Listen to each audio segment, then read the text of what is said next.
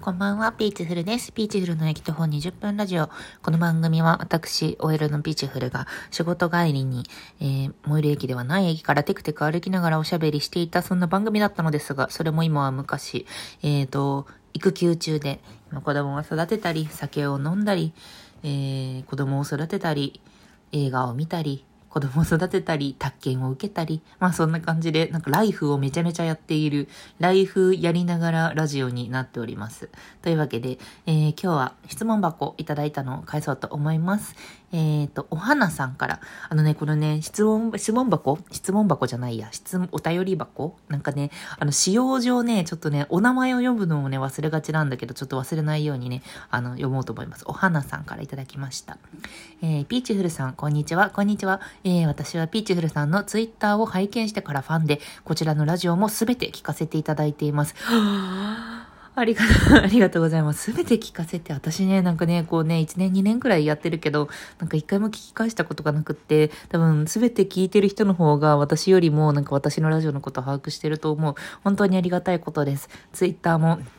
見てくださっているのですね。ありがとう、ありがたい、本当に。えっ、ー、と、今日は悩みがあり、お便りを差し上げました。えー、私は32歳、妊活1年の現在無職です。というのも、ピーチュフルさんのおかげで、新婚早々、妊活に関わる検査を終えたところ、両方の卵管細に詰まりが疑われたため、昨年末に腹腔鏡手術を行い、それらが解消され、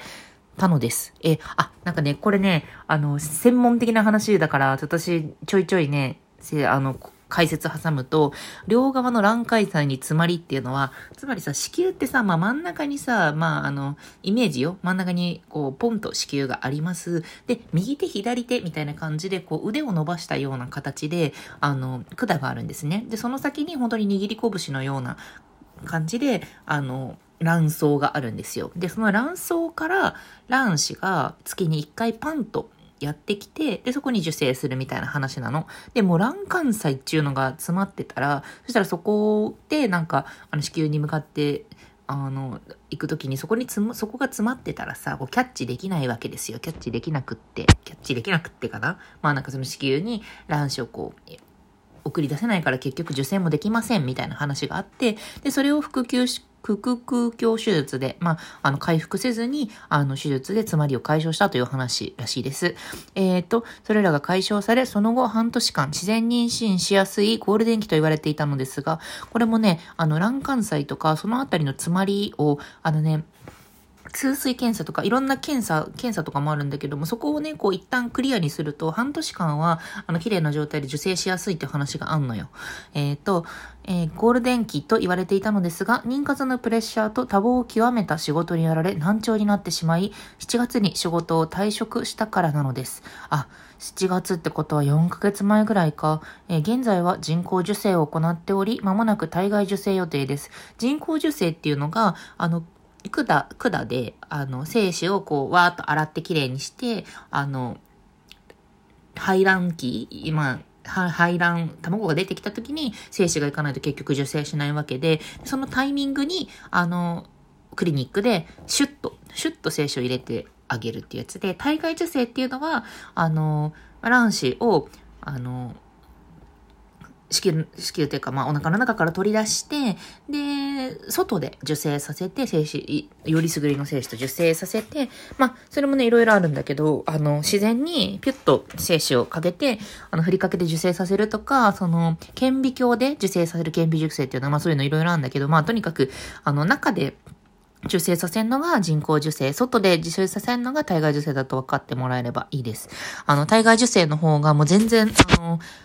料金の規模感が違って、人工受精だったら、まあ1万円から5万円くらいでいけんだけど、体外受精だったら1回5文字50万とか全然取る、取られるしね。あの、通院も、もう、週に何回も行って、みたいな感じです。結構、あの、体にね、いっぱい注射したりとかするので、金銭的にも大変なんです。えー、っと、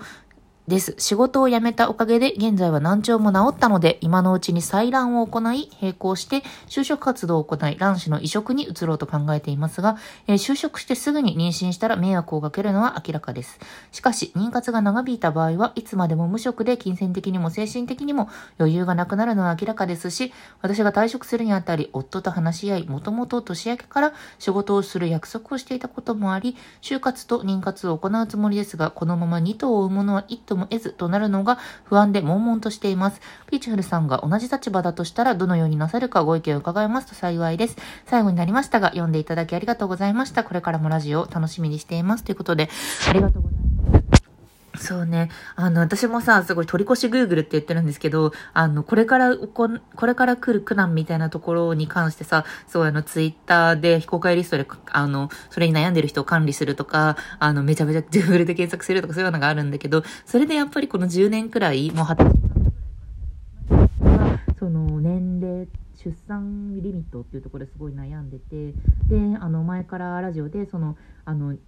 結婚した瞬間に私は夫と一緒に、あの、全部検査、全部っていうかまあ、一通り検査したんですね。例えば、夫の性液検査は2回やったし、私も、あの、ホルモン、ホルモン検査、女性ホルモンとか、まあ、いろいろ、なんか TH 値とかいろんな値があるんだけれども、そこが、まあ、あの、正しく、例えば卵を育てるにおいて、そこがちょっと、育てるための数値が足りないとか、卵を熟成させて、そして排卵がうまくいってないとか、まあいろんなね、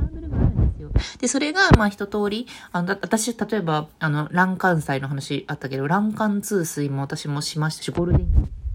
ゴールデン期、ゴールデン期に妊娠したわけでもないんだけど、結構早めに検査しちゃったので、ま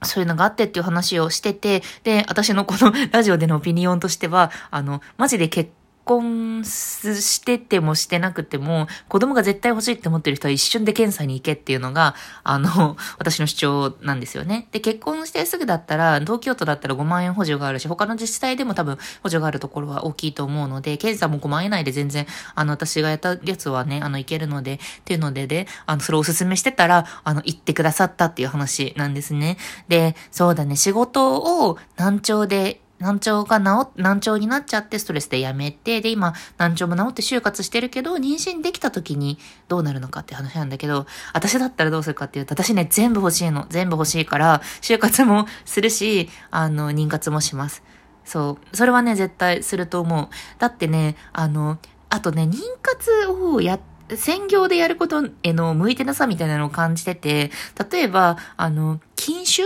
私、私がなんか嫌だなって思ってたのが、あの、禁酒したり、旅行に行くのを我慢したりとか、いろんなことを妊娠のために我慢して、で、妊娠しなかった時が、もう本当にマジで嫌だなと思って、しまって、だから私はもうガンガン一人で旅行も行ったし、もうお酒も妊娠がわかるまでは飲んでたし、まあこれはあの諸説あるから、まあ、そこは自分の裁量なんだけども、できる限りそのできなかった時にこれもしてなかったのにみたいな、これも尽くしたのにみたいな、なんか気持ちにならないようにっていうのをすごく心がけてたかな。だから私はやります。あと、あの妊娠してその迷惑をかけるのではないかっていう話があるけれども、ね、仕方ないよ。仕方ないんですよ。もうそんなもんは。あの、育休が取れる取れないとかもあると思うけど、そのタイミングでね、一年、一年以上、あの、勤めてないと育休取れねえみたいな、なんか、決まりとかがあったりするかもしれないけど、もうね、全部、全部欲しがるしかない。それが、あの、就活することがストレスとかっていうんだったら、あ、もう、肉体に、肉体にコミットでやった方がいいと思うけど、でも、なんかその迷ってる時点で、やっぱりその、キャリアっていうのはすごく大事だし、そのまあ出産した後に就活、まあできる、できない問題、その、出産した、まず妊娠が先にあって、で、妊娠できたってなった時にさ、あの、子供がいる状態での就活って結構大変で、それはなんか、あの、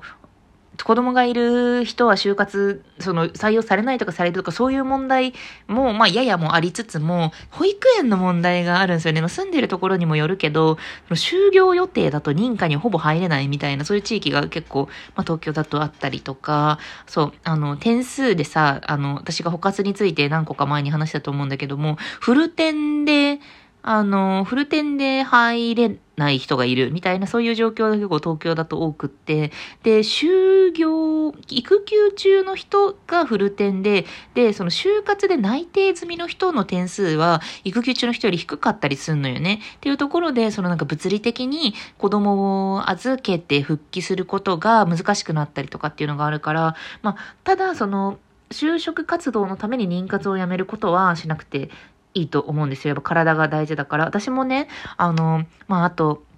一年くらいこのまま働いていたら、したらある一定、ある一定のそのなんか、まあ、キャリアアップ的なところで、まあ、この仕事をやり遂げられたらな、みたいな、まあ、そういうところがね、なかったわけでもないんですよ。まあ、だからと、なんか人事の人とかにも、なんか、うん、あんまこの仕事があるんだけども、しかし、みたいな感じで、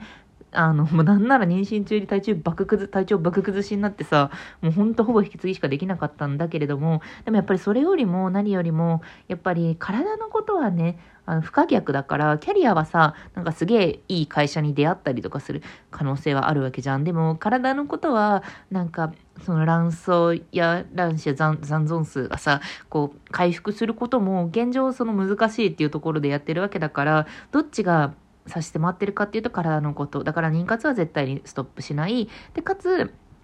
とはいえキャリアのことも大事。だから、キャリアもやりつつ、ただ、まあ、そこのキャリアに関しては出たとこ勝負かなっていう感じにやるかなと思ってます。その保育園のこととか考えるとね、っていう風に私はやるかなと思います。なんか2頭追うもの1頭やつっていうね、言葉はね、全然良くないと思ってて、もうすべて最高な状態になりたいじゃん。だってそんなさ、一つだけ叶ったところでさ、そんなになんかめっちゃハッピーになれるわけでもないじゃんと思って、だからなんか、え、っていうかさ、2頭とか言うけどさ、なんか普通に全然生きてかつ仕事してかつ、なんか、え、ね、あの、ジャンプのさ、ジャンプ、ジャンプのじゃないけど、なんか、ガラスの仮面の最終回まで見たいとかさ、そういうさ、いろんなさ、なんかやりたい、やりたいな、みたいなことをみんな追ってるわけじゃん。だからさ、1とか2とかじゃなくてさ、もう、あの、両手に抱えきれるだけのうさぎをさ、まあ、優先度はつけつつ、しかし、全部追っていくみたいな気持ちで人生をフルで楽しみたい100年、あるけど100年しかないとも言えるし、元気なのはあと何年かわかんないし、こそういう感じでやろうと思います。ではね。